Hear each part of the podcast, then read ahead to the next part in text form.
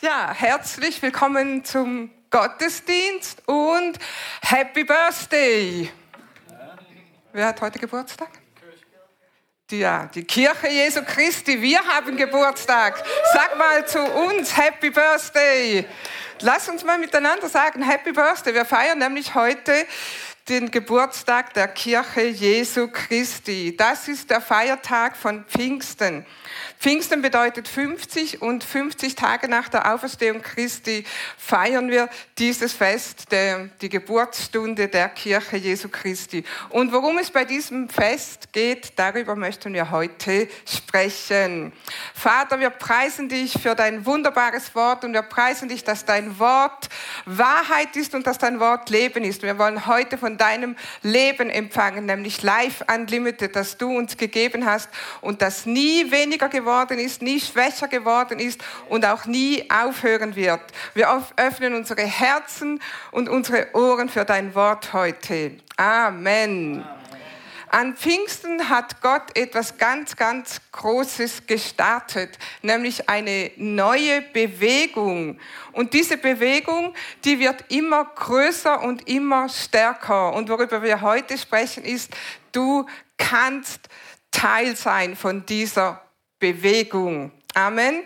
Wenn wir die Statistik anschauen, es gibt auf der Welt, sagt die Statistik, etwa 2 Milliarden Christen, also weltweit, und 1/4 davon, also 500 Millionen, sind Pfingstler. Also das heißt, gehören der Pfingstbewegung an. Ob das jetzt einen Namen hat, wir sind eine Pfingstkirche oder nicht, das spielt keine Rolle, sondern das sind Menschen, die das erlebt haben und das empfangen haben und das leben, was an Pfingsten passiert ist. Es ist die am schnellsten wachsende Bewegung auf dieser Erde. Als ich ein ganz junger Christ war, da habe ich immer gebetet, Herr, wenn du irgendwo auf dieser Welt irgendetwas Gewaltiges tust, irgendetwas, wo wir dein Wirken ganz, ganz besonders erleben können, dann möchte ich mittendrin sein. Und das war so Anfang der 90er Jahre und Gott schickt uns nach Russland. Weil da ging der Punk ab, könnte man sagen. Da war Erweckung, da konnte man auf der Straße sagen, Jesus, Jesus, Jesus, du brauchst Jesus. Und die Menschen haben sich in Scharen bekehrt. Also da hat die Kirche Jesu etwas ganz, ganz, ganz Gewaltiges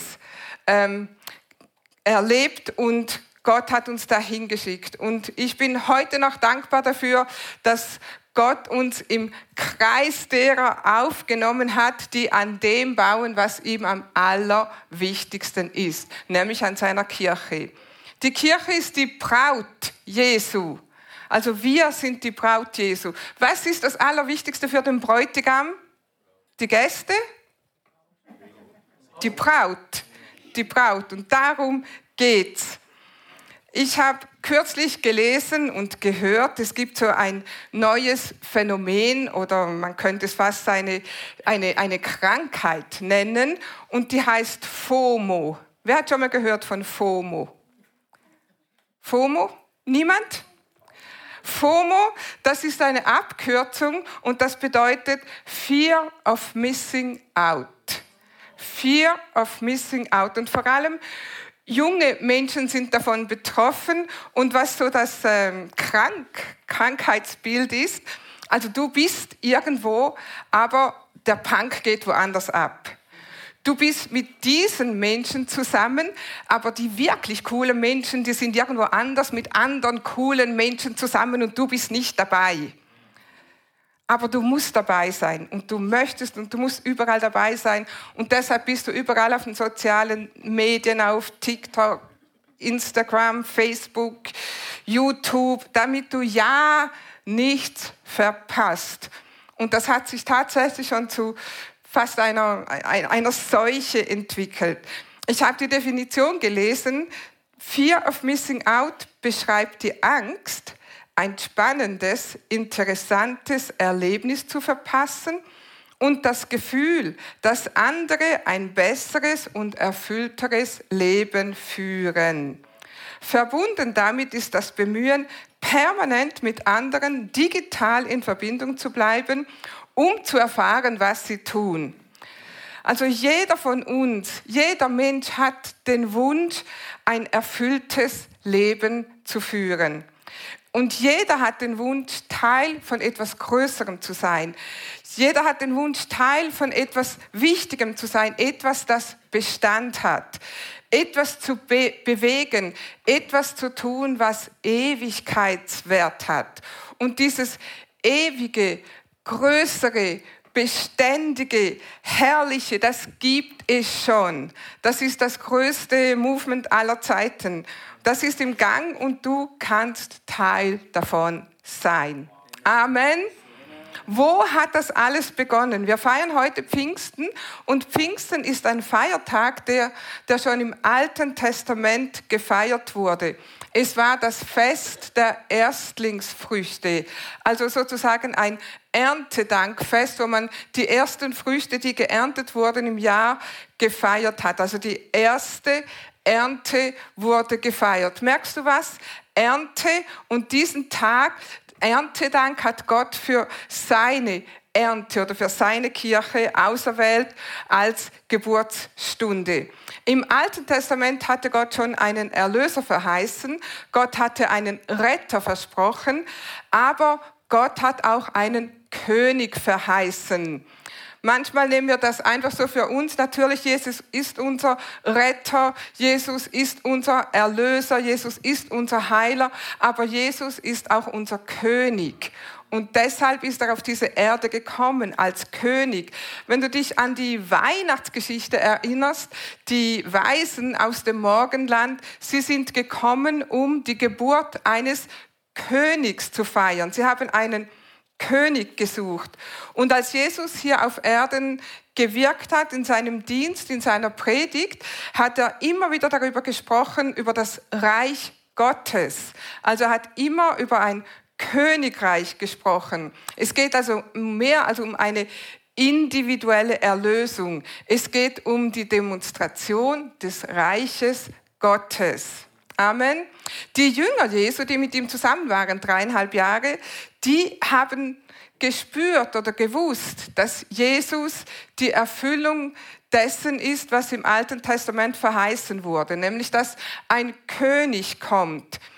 Aber sie haben diese Verheißung ein bisschen missverstanden. Also sie konnten das nicht so richtig deuten. Sie haben verstanden, Jesus ist der König von Israel. Als Pilatus Jesus gefragt hat, ja, bist du ein König? Was hat Jesus gesagt? Ja, du sagst es, ich bin ein König. Und dann hat Pilatus gesagt, okay, das ist der König, wenn wir ihn ans Kreuz nageln, das ist Jesus Christus, König der Juden.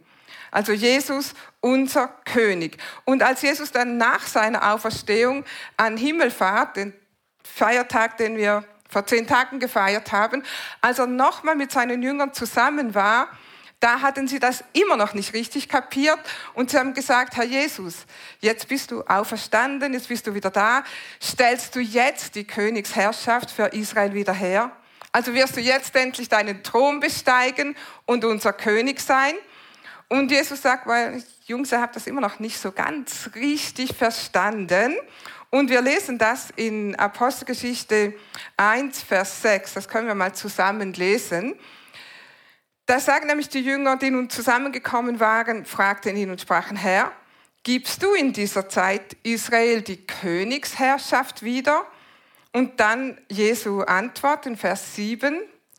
Er sprach zu ihnen, es ist nicht eure Sache, Zeiten oder Stunden zu kennen, welcher der Vater in seiner eigenen Macht festgesetzt hat, sondern ihr werdet Kraft empfangen, wenn der Heilige Geist über euch kommt und werdet Zeugen sein für mich. Zeugen für mich sein in Jerusalem und in ganz Judäa und Samaria und bis ans Ende der Erde.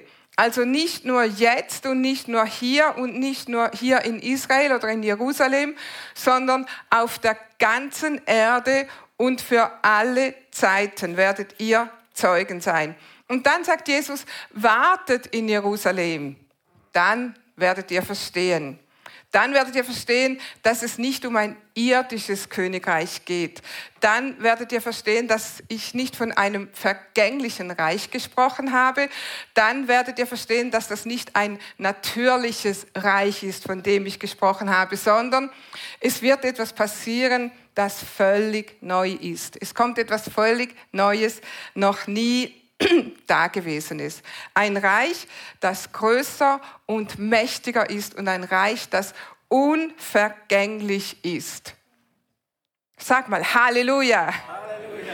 Wo bleibt eure Begeisterung? Und dieses unvergängliche Reich hat Gott schon Jahrhunderte vorher angekündigt. Und das Interessante daran ist, durch einen heidnischen König. Der hatte nämlich einen Traum. Nebukadnezar hatte einen Traum.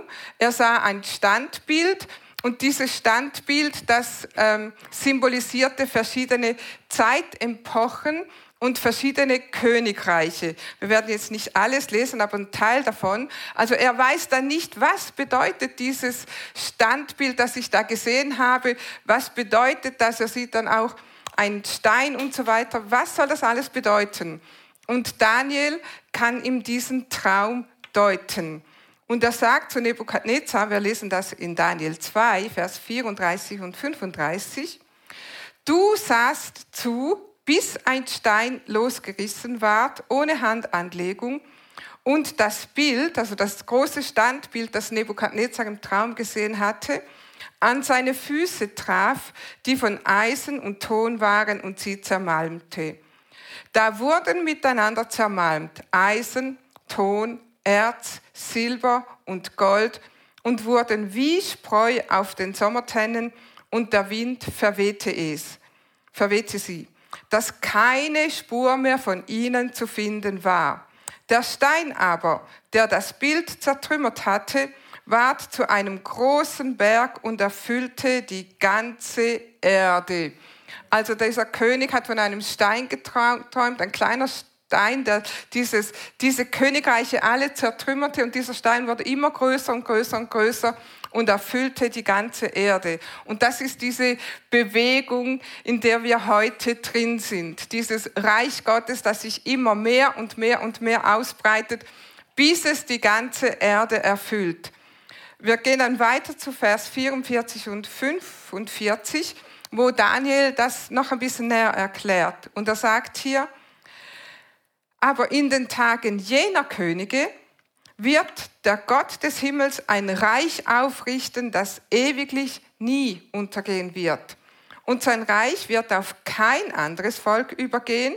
Es wird alle jene Königreiche zermalmen und ihnen ein Ende machen.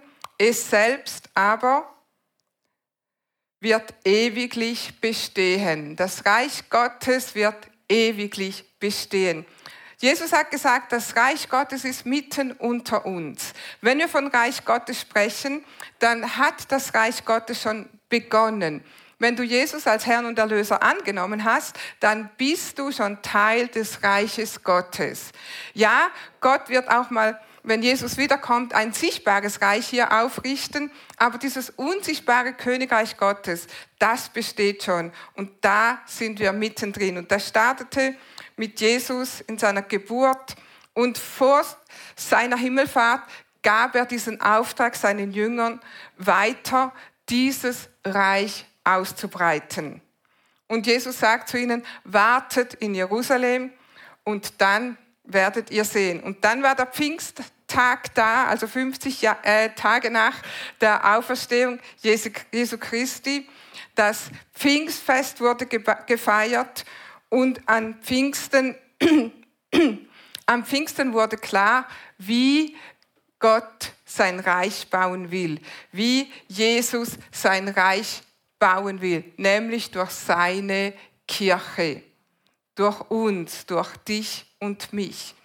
Das Wort Kirche, das griechische Wort Ekklesia, das bedeutet eine Versammlung von Gläubigen heraus aus ihren Häusern versammelt an öffentlichen Plätzen. Also wenn wir von Kirche Jesu sprechen, dann sagt die Bibel immer, das ist eine Versammlung von Gläubigen, die aus ihren Häusern herauskommen, an einem öffentlichen Platz zusammenkommen, um Gottesdienst zu feiern. Ist das nicht interessant? Jesus möchte die Versammlung der Heiligen. Schön, dass du von zu Hause aus zuschaust, aber komm auch in die Versammlung. Ekklesia bedeutet aus ihren Häusern heraus versammelt. Das ist die Kraft der Kirche Jesu, dass wir uns versammeln und dass wir an einem Ort zusammen sind und Gottes Wort proklamieren, zusammen Lobpreis machen, zusammen Gott anbeten, zusammen Gemeinschaft haben und Jesus groß machen. Und das Interessante ist, für die Geburtsstunde seiner Kirche hat Gott eine Versammlung gewählt, nämlich als die Menschen versammelt waren zu diesem Erntedankfest. Und wir lesen das in Apostelgeschichte 2, 1-4. Da heißt es, als der Pfingsttag heranbrach, waren alle wieder beieinander. Plötzlich setzte vom Himmel her ein Brausen ein. Es klang wie das Tosen eines heftigen Sturms und erfüllte das ganze Haus, in dem sie zusammensaßen. Sie sahen etwas, das wie Feuerzungen aussah, sich zerteilte und sich auf einen jeglichen von ihnen setzte. Alle wurden mit dem Heiligen Geist erfüllt und fingen auf einmal an, in fremden Sprachen zu reden, so wie es ihnen der Geist eingab. Also die Kirche wurde geboren, etwas Übernatürliches, etwas völlig Neues. Und alle wurden mit dem Heiligen Geist erfüllt, mit der dritten Person der Gottheit, mit einer übernatürlichen Kraft. Wozu? Für ein übernatürliches Werk. Das war ein großer Aufruhr. Die Menschen haben nicht verstanden, was passiert hier. Da waren ja ganz viele Menschen zusammen aus vielen Ländern und aus vielen Nationen und die haben gesagt, was passiert hier? Also das heißt, alle wurden mit dem Heiligen Geist erfüllt, alle wurden haben begonnen mit Sprachen zu sprechen und Menschen haben gehört, wie Leute predigen in ihrer eigenen Sprache oder du hast in einer Sprache gepredigt, die du gar nie gelernt hast. Das war etwas ganz Gewaltiges. Und ich glaube, die Menschen, die haben sich auch gefreut, die haben gelacht und getanzt, weil einige haben gesagt, 9 Uhr morgens sind die schon betrunken, was ist hier los? Also die haben nicht mehr verstanden, was hier läuft. Das war etwas ganz, ganz Gewaltiges. Und sie haben gesagt, was passiert hier? Und Petrus ist dann aufgestanden und hat gesagt, Leute, die sind nicht betrunken. Was hier passiert, ist die Erfüllung von dem, was der Prophet Joel schon Jahrhunderte im Voraus prophezeit hat. Das ist die Erfüllung einer ganz, ganz großen Verheißung. Leute, eure Sicht war eingeschränkt. Ihr habt nur auf die Erlösung Israels gewartet. Aber das, was der Prophet Joel vorausgesagt hat, das ist viel, viel mehr. Er hat etwas viel Größeres vorausgesagt. Und wir lesen das in Apostelgeschichte 2. Ein Teil davon, was der Prophet Joel gesagt hat, in Vers 16 und 17. Es ist das, was Gott durch den Propheten Joel gesagt hat. In den letzten Tagen werde ich meinen Geist auf alle Menschen ausgießen, spricht Gott. Eure Söhne und Töchter werden prophetisch reden, eure jungen Männer werden Visionen sehen und eure Ältesten Traumgesichte haben. Also er hat vorausgesagt, dass die Menschen Visionen haben werden, dass sie Träume haben werden, dass Zeichen passieren im Himmel und auf Erden. Und dann die Krönung dazu in Vers 21. Aber jeder, der den Namen des Herrn anruft, wird gerettet. Halleluja! Jeder kann gerettet werden.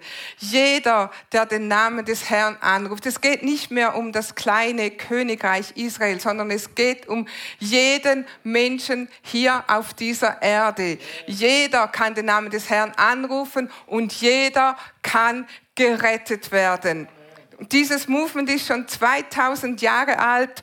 trotz Verfolgung, trotz Widerständen, trotz Spaltung, trotz Irrlehren, trotz neuen Religionen, die entstanden sind, das besteht immer noch. Und ich würde sagen, es ist mächtiger und stärker denn je zuvor. Amen. Und das begann in der Apostelgeschichte.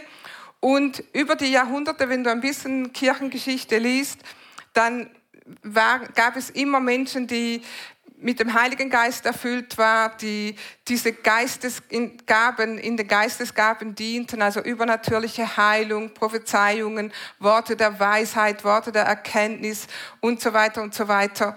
Aber es war nicht in einem starken Maß vertreten. Aber dann Anfang des 20. Jahrhunderts machte Gott nochmal eine ganz große Ausgießung des Heiligen Geistes, und man würde fast sagen, es ist so der Anfang der heutigen Pfingstbewegung, damals in den USA, in der Azusa Street in Kalifornien, als der Geist Gottes wieder mächtig ausgegossen wurde, und das zog Menschen an von der ganzen Welt, die da kamen, um dieses Phänomen zu erleben. Für uns ist das gar kein Phänomen mehr, weil wir sind uns daran gewohnt. Das ist schon Teil von uns. Und das ist schon ein Zeichen, dass die Kirche Gottes immer stärker wird. Wir kennen das, wir leben mit dem. Der Heilige Geist lebt in uns und wir wirken hoffentlich in der Kraft Gottes.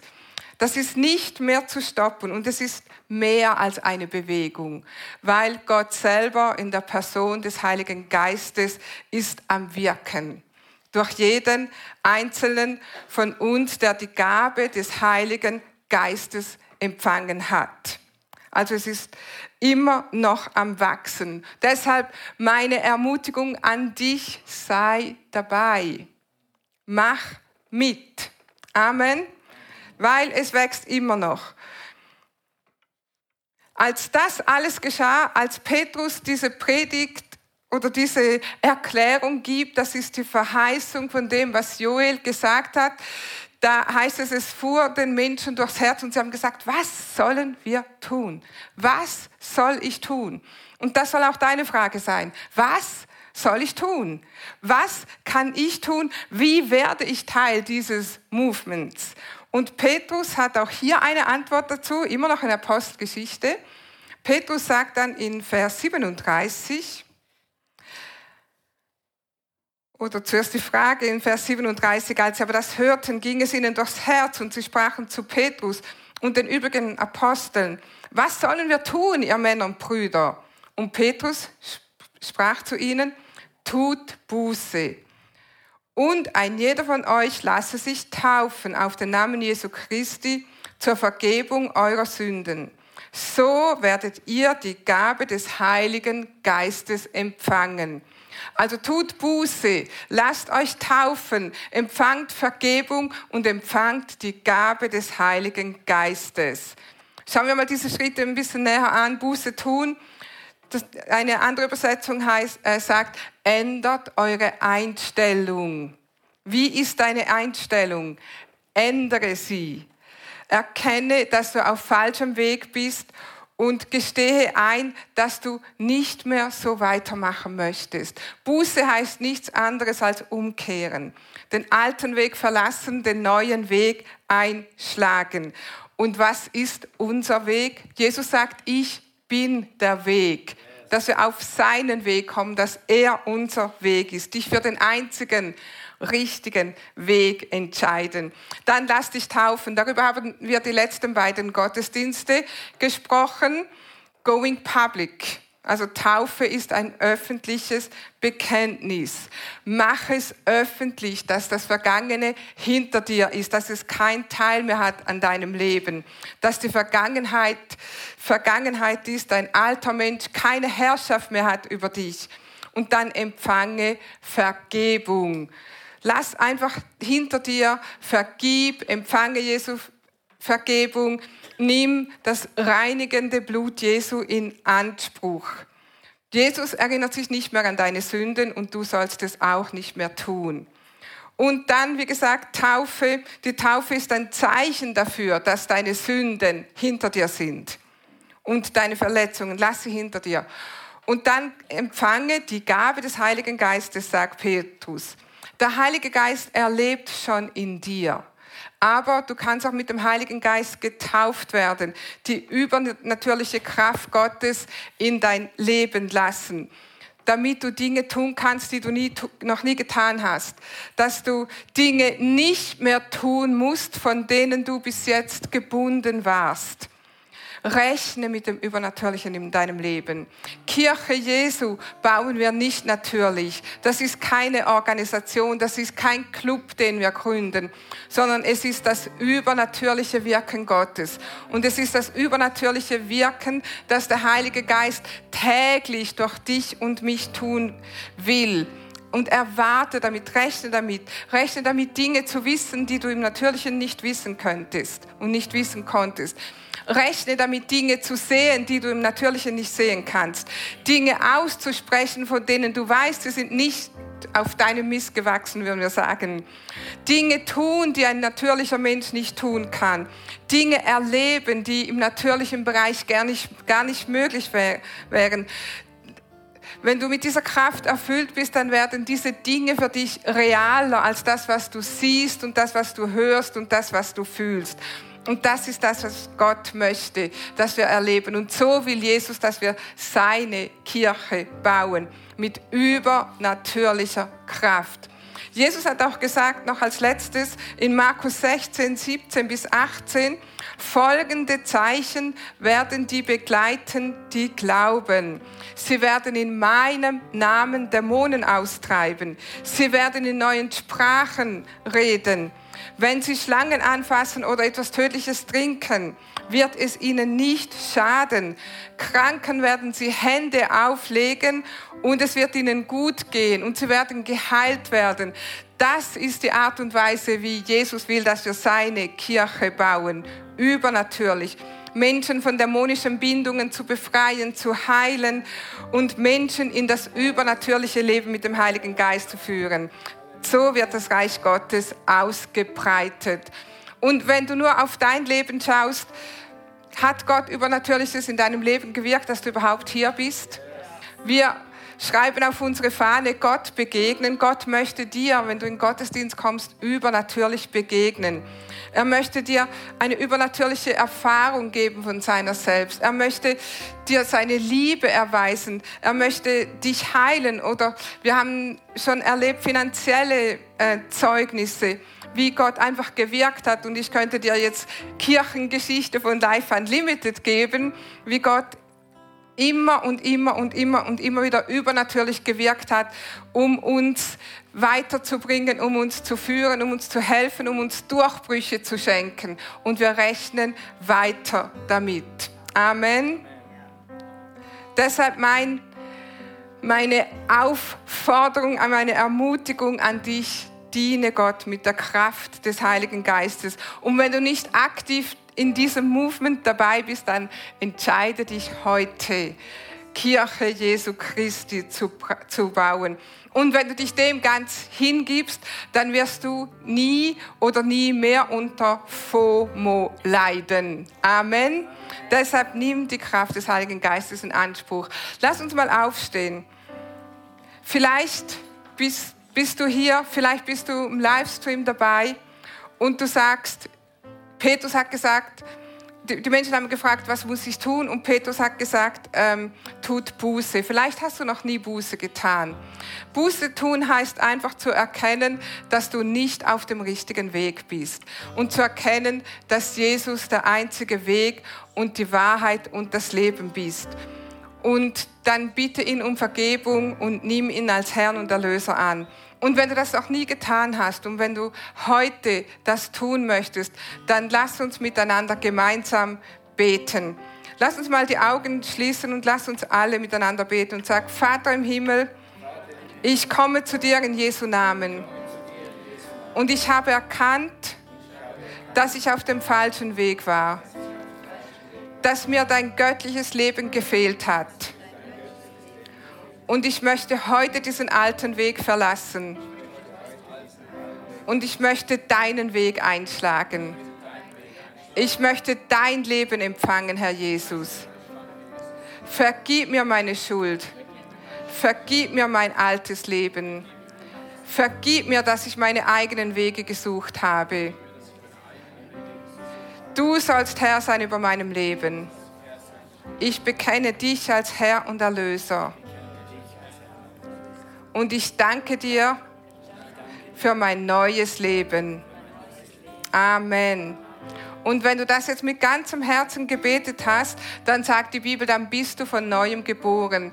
Dann ist der Heilige Geist in dein Herz gekommen und du bist jetzt vom Geist geboren.